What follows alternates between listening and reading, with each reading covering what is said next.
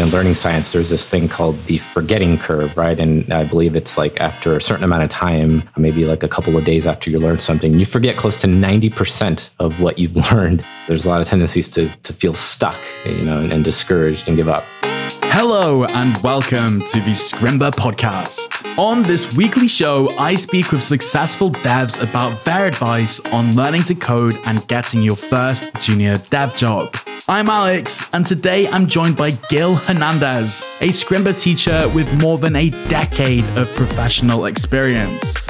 Guil worked as a developer for a while, but for the last decade or so, he's been focused entirely on teaching developers. It's pretty exciting to see what we can learn from someone who's watched the progression of the web and the demands of web developers firsthand. Not only that, but Guil has guided literally hundreds, if not thousands, of students. I'm sure there are some things we can learn from his vantage point. Now, it goes without saying that Guil and I work together here at Scrimba, where we're both really passionate about teaching, education, and helping new developers learn to code and break into tech. I'm glad to say our frequencies just matched on this one, and we had a lot of energy for these subjects in particular. I hope you enjoy. Let's get into it.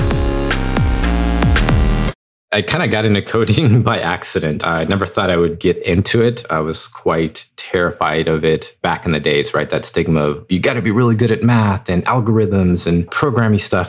so I kind of avoided coding at first. But before that, I was a musician and I thought I was going to get into music. I played the trumpet, you know, a little bit of percussion, and I even made my way into getting a music scholarship. I don't know how I did that. I, I guess I practiced enough to do that. so I was like, okay. And I was part of a bunch of uh, ensembles and performance groups, and it was a lot of fun. I got to meet a lot of people, perform at a lot of great, fun, interesting places. But yeah, after a while, I said, well, I'm not good enough to maybe like be a music performer for a living, right? I probably couldn't gig around and play at all these major events. Uh, at least that's what I thought. So I could be a music educator, I could be a music teacher. And I, I thought about that for a little bit. And I said, nah, maybe that's not for me. Then I got into designing, like multimedia design. That's kind of like the path I took in school. By doing that, I was introduced to the world of web design. You know, back in the day, uh, web design wasn't as cool of a thing thing, but it was still interesting to me, right? You can by yourself create this project and it can be interactive, right? Back in the day, we used things like Flash and um, even dabbled with PHP, but I could upload it to the web and share it with people, uh, you know, the Angelfire sites and all that good stuff back in the day. And then people can interact with it and it felt really good. There was like some kind of instant gratification and like a super tight feedback loop. Like I could code something, upload it, and, and there it was. so that kind of got me hooked. When you say back in the day, so this was like back in 2005, uh, 2004 ish it's right before that whole web 2.0 movement, right? Where social media and it became more about content and all these companies like Twitter and Facebook started popping up. So then being a web designer and a web developer was like this super cool thing. But yeah, I was already doing it. So it, that was exciting. It's kind of mad to imagine what things were like back then. I don't know. You didn't have Flexbox, you didn't have Google Fonts, you didn't have Scrimba or MDN, presumably, or Chrome Dev Tools. Like it must have been such a different world. Exactly. There were so many unknowns. And it was pre, you know, the whole web standards movement that sort of came after that. And, you know, everything in terms of accessibility. And, you know, from then on, the things kind of quickly sort of evolved and, and picked up. But back in the day, uh, became interested in, yeah, just a simple front end like HTML, a little bit of CSS through the, this tool called Dreamweaver, right? So that kind of eased me into coding. Uh, it wasn't as scary. It was a WYSIWYG, right? There was an interface to create all this with. And then through this tool called Flash, which was for, you know, interactivity and animations and that sort of thing. Well, it was powered by something called ActionScript, which is a form of ECMAScript, which is really where JavaScript came from. So that's what kind of got me interested in that and object oriented programming uh, through Flash. And I said, hey, this looks really similar to JavaScript. It really kind of helped ease me into coding in a less scary way, I would say it's just fascinating to me how you know the web and interfaces have evolved you know i think about the floppy disk icon that gets used for saving sometimes and how to a brand new person to computers that will mean nothing or they'll have no memory of you know microsoft clippy for example i was thinking about that uh, recently and never mind Flash and ActionScript and all these kind of things. It's interesting what you mentioned about the sort of stigma, I think you said, about maths and algorithms and computer science and degrees and things. Do you think that's kind of faded away as the years have gone by? Yeah, I think in many ways it has. And like back in the day, even some of my instructors and early colleagues, a lot of them were like computer science majors or had some kind of programming background or major in school. But yeah, I think the more the web, for example, has evolved and, and the more the tools have provided us to work with, like whether it's the HTML, CSS standards back in the day to the evolution of JavaScript with ES6 and beyond, the more those tools, I think, give us, maybe the less we need to worry about some of the lower level things, right? That we might think we have to be concerned with with regards to computer science and algorithmy type stuff, which is still important. It's still, I think, important to to have some basis in that in my experience, in fact, a lot of the people who I've worked with in the last decade or so, they don't have computer science degrees or backgrounds in programming. They were close to me in terms of experience. They were like had a music background or in art or English or writing, but they brought a lot of these sort of transferable skills into this new venture, right? This new career in programming or development or designing, and it's worked out for them. So yeah, I didn't worry too much about not having a computer science degree or dabbling maybe as much as uh, I, thought I should have been in with a lot of the computer science related things. By the way, you said that during the time you were doing music, you thought about maybe doing music teaching, basically, but decided that wasn't for you. And now, of course, and for many years, you've worked as a, a teacher, teaching people how to code and things like that. Was teaching something always like in the in the kind of back of your head? Like, why might that be? Teaching has always been in the family. Like my mom was my art teacher for many years growing up. And I grew up around a bunch of folks who eventually became teachers, or even some of my best friends now are music teachers, right? What I thought about eventually doing. Uh, so yeah, even when I got into, you know, web design and front end web development, uh, I would always tell folks, you know what I really want to do at some point? And they said, yeah, you probably want to teach because that's what you should be doing. And I was like, whoa, how did you know that? And it's like, well, you know, I see the way you interact with folks at work and mentor some of the juniors and try to get people excited about what you're learning and what they maybe should be learning, that sort of thing. So yeah, it was a kind of a natural transition from being a full-time dev into teaching a little over 10 years ago.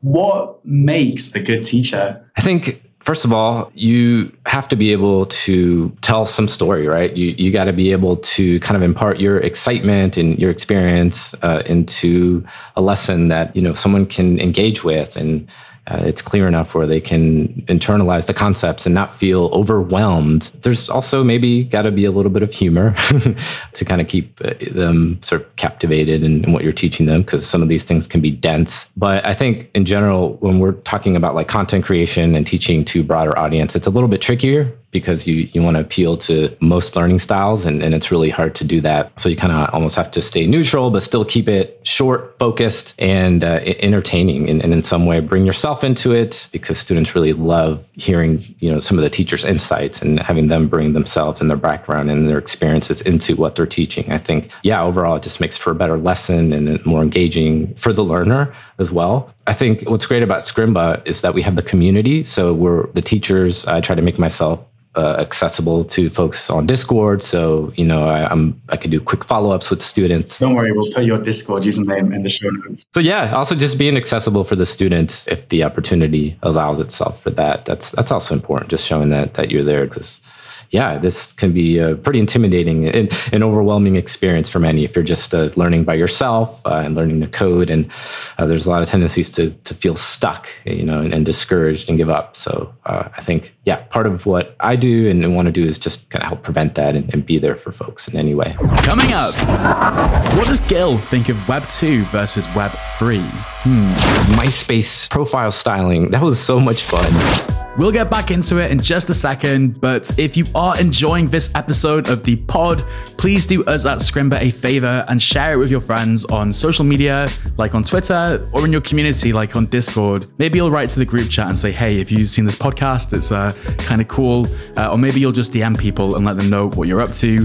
The reason why we ask and interrupt the episode is because word of mouth is really the best way to support a podcast like this. And it shows us that, you know, it's something you enjoy and we should do more of. So So, big thank you in advance. Also, if you haven't already, it would be super appreciated if you headed to Apple Podcasts and or Spotify and left the Scrimba podcast a five-star review. It really helps us reach new people. As you know, this is a weekly podcast, and next week I'm talking with Ollie Church, who is a recently hired junior developer. I wanted to be an actor ever since I was really young. I auditioned for drama school, managed to get in, graduated, and became an actor. And along with that comes a whole host of jobs that I've done in order to pay bills alongside being an actor. I became an escape room host and stepped up from that to become a manager. And I was bobbling along quite happily uh, combining acting. I did a bit of performance teaching and it all sort of fitted quite nicely. And when the pandemic hit, it was a huge shock to the system. That's next week on the Scrimba podcast, so make sure to subscribe as not to miss it. Back to the interview with Guil. I wonder if a lot of people maybe underestimate just how much skill and thought and almost science around how people learn goes into being a good teacher. And even if we can't answer like what a good teacher is, most people can think of like a bad teaching experience. And it's pretty much the opposite of everything you said. You know, like a stuffy teacher who's not passionate about the subject, they just overwhelm you with too much information. I really respect and appreciate how much thought you put into things. Like, I think it's called cognitive load, right? Like just how much information you can take on at once, breaking it down and making it more accessible. And I also wonder what the challenges are appealing to different learning styles because there is this idea, isn't there? That people have different preferred ways of learning. And actually, sometimes it's okay to amalgamate different learning resources because, you know, sometimes you will watch a YouTube video, for example, and kind of get it, but not completely grok the concept. Like, could be a JavaScript feature like arrow functions, for example. But then you watch a scrim and all of a sudden it falls into place. It's not that the scrim was necessarily better, it's just like the combination of things. And anyway, this whole science about how we learn and how we remember things is, is really fascinating to me.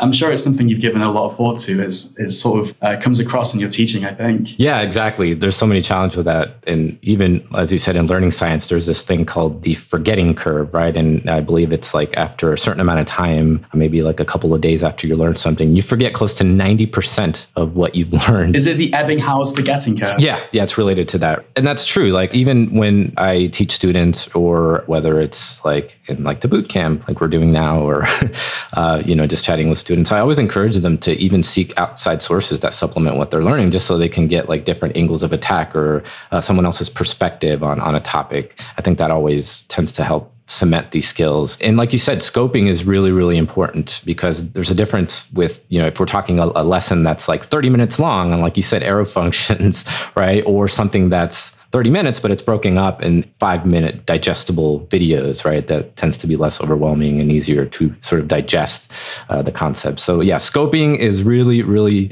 important. And it's a really important part of being a, a good instructor as well. And yeah, just taking into consideration that there are different levels of experiences that you're teaching to. And the challenge is really trying to bring everyone sort of on board or on ramp them together. But it varies whether it's live teaching or or through video. But scoping is, is a super, super crucial aspect of that. It's a fantastic point because if you don't know the subject yet, you as a student are not able to break it down in a manageable way. Like if there's a 30 minute presentation, for example, and there are no sections, it, could be one video, say, with timestamps, but if there are no timestamps or sections, you can't possibly know the best way to break that down. So like what makes a great teacher is not just presenting the information, but also defining the scope so you can kind of break it down and take on enough to feel like you're making progress, but not so much that it can overwhelm you. Yeah, absolutely. And for something like YouTube, that's important, right? Just come up with these logical sort of breakpoints where, like, all right, let's pause here for a moment, even reflect back on what we learned and uh, give the student a mental break and some momentum going into uh, whatever the next lesson might be. It's tricky, but yeah, there's different ways to go about it depending on the medium. I always appreciate somebody taking the time to share something that they know, but equally, it kind of sort of serves as a demonstration that not everybody who possesses knowledge is talented at imparting that knowledge to others. And one thing I remember when I was learning to code, I was like piecing together YouTube videos and reading books and things. And so often I would like open a YouTube video and it would be in the middle of some code base. And I'd be like, um, okay, like where did all this boilerplate come from? Like I had no idea what any of it meant or how we got there. I was already overwhelmed from the beginning. And then they're like, yeah, don't worry, this is some, you know, code from a previous video. No idea where to find that video either. And they go on to type and they're like, yeah, we're going to write this here and this there and do that. And there's no real explanation behind logic. And it, it sent me down a dangerous path, actually, because that gave me the impression at the beginning that to be a good coder was to like memorize code and lines of code because they weren't explaining their thought process or teaching me how to think like a programmer. And so, you know, nowadays with the work we do at Scrimba, um, I feel very passionate, as I'm sure you do, about sort of giving students the best chance of success and actually learning how to think like a programmer and solve problems logically. Yeah, there's so much work that goes into making students not feel despair uh, versus being challenged. And that's uh, actually something that uh, we talked about once with Bob Ziroll, right? That fine line between feeling despair and challenged and how do we navigate that with, with our lessons. It was a fascinating discussion. But yeah, we don't want to drop students into something where they're like under this scary shadow of uncertainty right away. Uh, sometimes, hey, maybe that's the way folks learn best. Uh, but yeah, when we're talking about a beginner curriculum, like what we have here at Scrimba in the front end path, for example, yeah, we, we want to make that on ramp super gradual uh, and cover everything very carefully, very deliberately, so that by the time they get to something more advanced, or maybe they revisit the path after having been away for a few days, like, oh, okay, yeah, yeah, I got this. This isn't scary. Because there's so many tendencies to giving up if we just overwhelm them with, with so many things at once. So there's a fine line and, and a balance that line between being challenged and giving up is so fine. Sometimes it's quite hard to navigate. If you go about it the wrong way, you do kind of cross that line and get to the point where you feel overwhelmed and discouraged, and then your progress slows right down. You take lots of breaks. You could argue that consistency is more important than intensity in that respect. And with that in mind, I wanted to ask you, Guil, what are some things that students can do to kind of maintain their mindset and stay consistent in the long term? That's a good question. And, and so many people try different techniques that, that work for them. I, I would say for me, I treat learning as I'm an active learner. Right? I treat it as an event on my calendar, let's say. So just like you have a class, for example, that you might have to go to that you signed up for, or you have a gym membership and you know you have to at 10 a.m. every day, you got to drive to the gym and work out. Or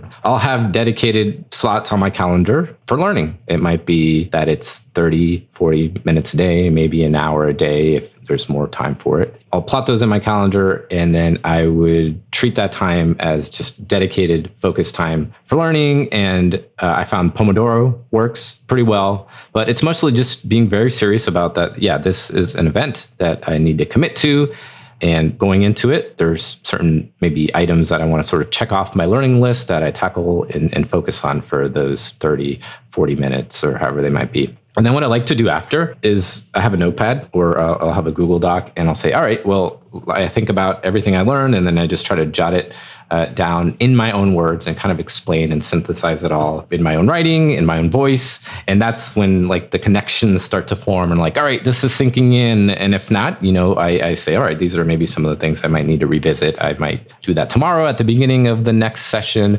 Or if I have a little bit of time, I might go back and revisit that. And yeah, I found the, the more and more I do that, and obviously teaching or giving code reviews to kind of get to put those into practice, or even just building a small project based on just one thing I learned, right? And sharing it with folks and getting some validation like, hey, that's really cool. How did you do that? Not only the, does that help me learn and really internalize the, the new concepts I learned, but it also gives me a little validation and a lot of momentum and even confidence going forward. And that's what I, I try to talk with many students about who want to overcome uh, imposter syndrome and they're feeling super challenged. Uh, well, I always mention one of my favorite quotes by Ed Catmull, and it's when faced with a challenge, get smarter. So invest in yourself, whether it's 30, 40 minutes every few days to, to get smarter, right? And, and, and really share with folks uh, what you're learning and, and the things you're building. And I think that's going to keep you going. It kind of reminds me of another quote, which is like, if I only had an hour to chop down a tree, I would spend the first 45 minutes sharpening my axe. Yep.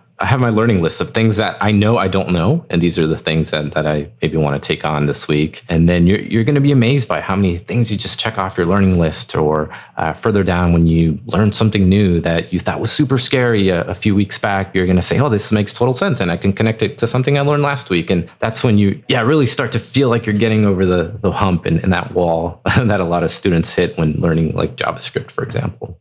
I guess what you're describing in, in one way is like a learning log, um, which is wicked because by reflecting on what you've been learning, that gives you a chance to internalize it more, but also sort of maybe identify where things aren't sticking.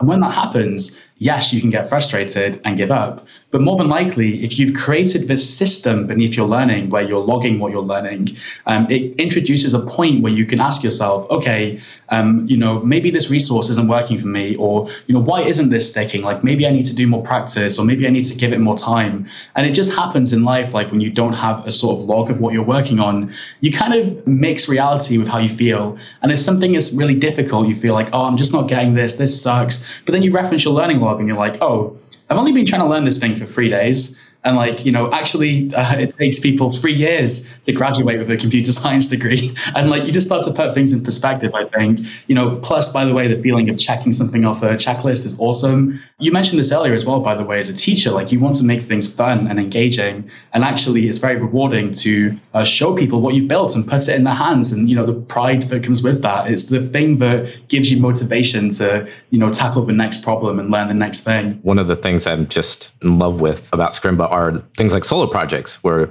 uh, we give students the opportunity to, as we say, take the training wheels off. And this is kind of where the rubber meets the road. Like, okay, I, am starting with a blank slate here and let's see what I got. For those listening who haven't come across solo projects before, can you talk a little bit about what they are and like the motivation uh, behind them? Like, why is it something that Scrimba decided to introduce into our curriculum? A solo project is, well, a project that you have to build completely on your own, most of them from scratch. And they are at specific points in the front end developer career path. And so, for example, the first project is uh, in module two of the path, and it's like a hometown web page project. You have to work with some boilerplate code provided by the instructor, and then you create create a project that's personal to you. It's about your, you know, your hometown, right? And then each project after that, the more you learn, the more complex the path gets, and the more concepts you're you're being introduced to, the more complex the projects get, all the way up to a project where you're working with APIs and tools like React.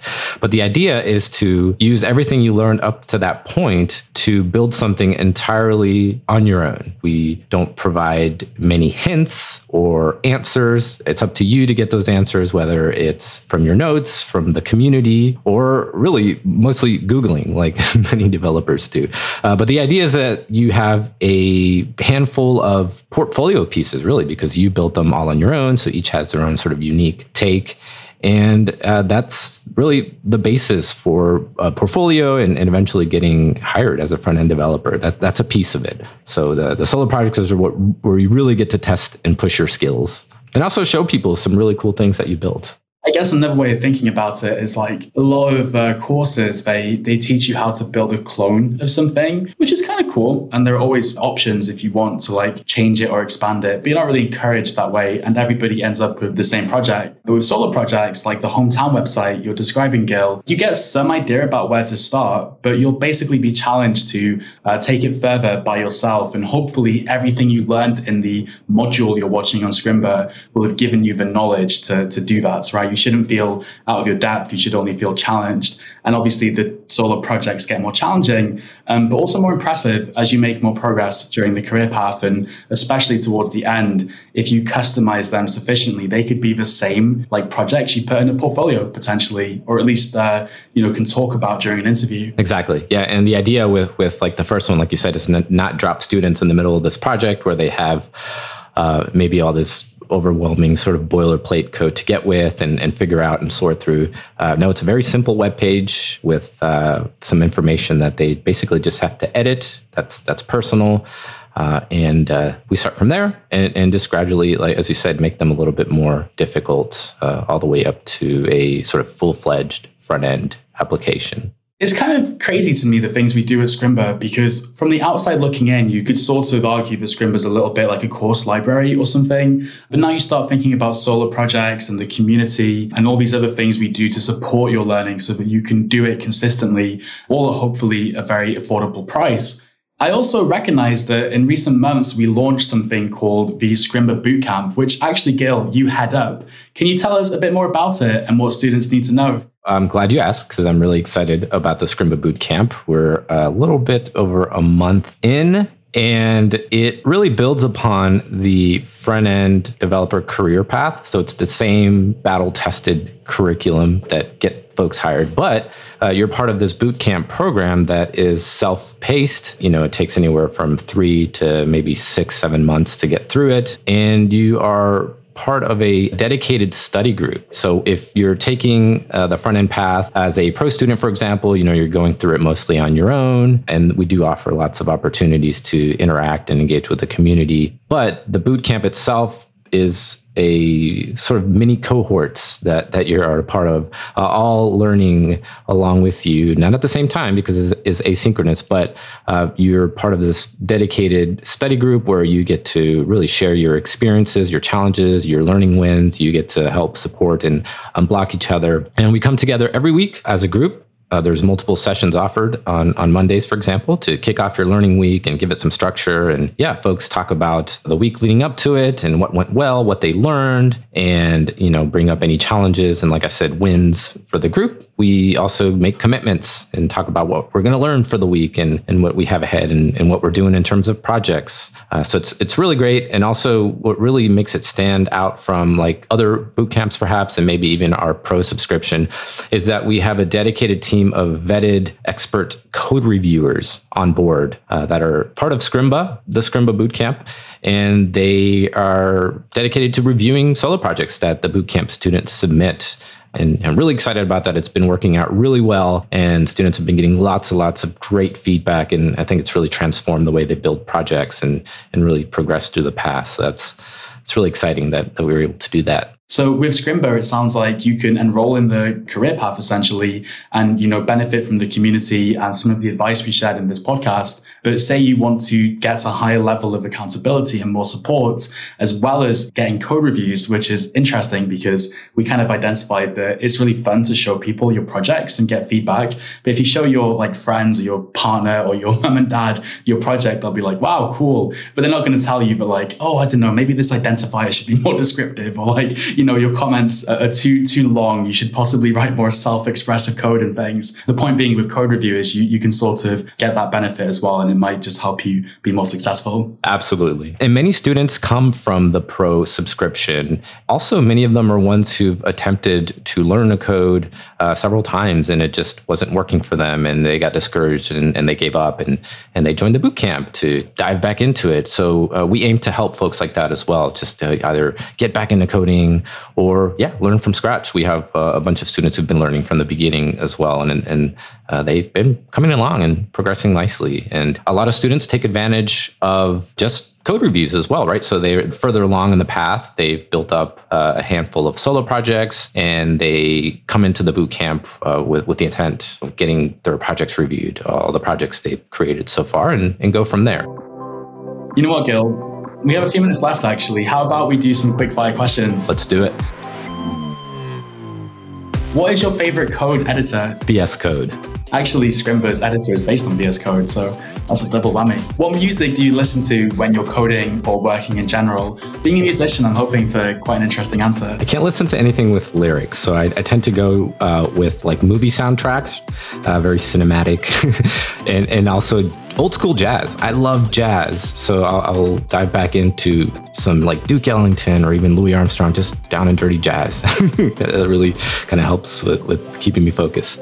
As a teacher, I'm kind of curious who do you learn from or go to advice from when you're learning something new? I have a lot of former colleagues that I fortunately got to build relationship with and, and kind of form connections with through the years. So there's a lot of people that I worked with, whether, like I said, at Treehouse or just through sites like Twitter and going to conferences. So, yeah, those are many of the folks who I still lean on and, and connect with regularly, actually, just to, to kind of get advice from and follow up. What about tabs or spaces in your JavaScript code?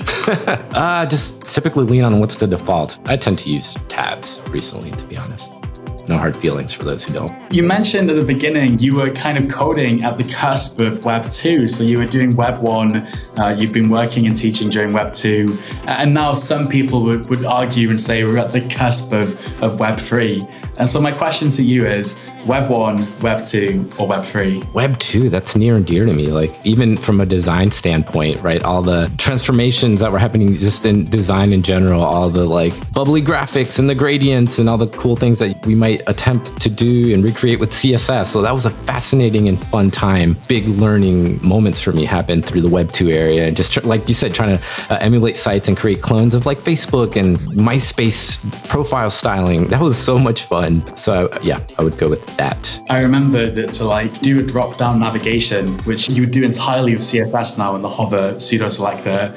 Uh, people used to use JavaScript for stuff like that. Oh, yeah. There were so many clever techniques, and I've had a bunch of books on how to maybe learn how to do it, like turning a list into a drop down menu, or yeah, with JavaScript. And uh, it's evolved so much where, like you said, you can just do it with a handful of, say, Flexbox properties, for instance. Which do you prefer, Guil, coffee or tea? Definitely coffee. I am fascinated with espresso. I have a machine downstairs that I, I visit regularly, although not as much anymore. And finally, you're from Puerto Rico, right? What should people know about Puerto Rico? Like, what's it like? What's some of your favorite things? Oh, I miss it. I haven't been in a while. So, Puerto Rico is a small, vibrant, incredibly lively, and culture rich island. The weather is always beautiful. It is hot, though, uh, but maybe not as humid as it is in Florida. It's more tolerable. The people are incredibly festive, and the food is amazing. So, just about every corner has all these different types of food and scenery in, in terms of the beaches and, and what happens in that region region. So yeah, there's never a dull moment, whether it's on the west side in Rincon, where it's very, the vibe is more like a surf Costa Rica type place. And then on the east side in San Juan, where it's more modern and, and it's where a lot of the tech happens and there's uh, more activity. But either way, it's just a culture rich, beautiful island that I miss dearly and want to revisit soon. What a vibe and such a happy note to end on. I would be remiss if I didn't ask, you know, based on your vast experience as a developer, but also a teacher working at Treehouse before Scrimba, and lately you've been doing these really interactive calls as part of the bootcamp, where every Monday bootcamp students get to hang out with you personally and get advice and things like that about their approach to learning and things like that. What would be your kind of closing advice to any new developers or aspiring web developers out there as to how to learn to code and find success in the job market? It happens very differently for most people. But yeah, going into it, it's going to be challenging uh, and don't expect to have to learn all the things, right, related to what you're learning. There's going to be many things that you know, many things that you know you don't know, and many things that you don't know that you don't know, right? So uh, the trick as you learn is to kind of move those skills from bucket to bucket, right? From like, these are things that I don't know that I don't know. So try to figure that out. Then move it over to like the things that I know that I don't know. And then finally into things you know and knowledge that you own. And also be an active learner. I see a lot of folks who fall into that passive learning trap where they're just watching video after video or just reading a post. Yeah, just engage in it, you know, lean forward and, and, and like I said, take notes watch it multiple times, maybe at, at, speeds that work for you if we're talking about video content. And yeah, really try to, after each learning lesson, for example, just try to break that information down in, in, in your own words and even share what you're learning with others during that time. And you're going to find that, yeah, a lot of the things are going to maybe might start sticking and clicking a little bit easier and, and better going back to not feeling overwhelmed with having to know everything or memorize everything. A lot of students maybe feel like they have to, but it's the idea of we're not encyclopedias. We nobody can memorize everything and, and have that kind of capacity. But it's more about not being a, an encyclopedia and thinking of it as being librarians, right? Be resourceful and, and have, like I said, your good notes and your resources and the things you can fall back on and revisit uh, when you're struggling or, or e- even when you're further down the road and more experience, you're, you're still going to struggle with remembering things. So just keep that in mind. And if you have an opportunity to kind of lean into a community like you do at Scrimba, just take full advantage of that. It's going to pay off and, and it's so incredibly valuable. And yeah, just forming connections, but also just sharing folks' experiences and, and what they're learning. It's it's all just kind of plays into someone's success, really, whether they're trying to get hired or they've been at it for a while. Be a librarian, not an encyclopedia.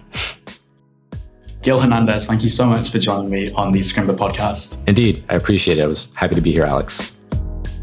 That was Guil Hernandez, a Scrimba teacher and lead instructor of the Scrimba Bootcamp. You can find a link to that and all the information in the show notes, by the way. Thank you for listening.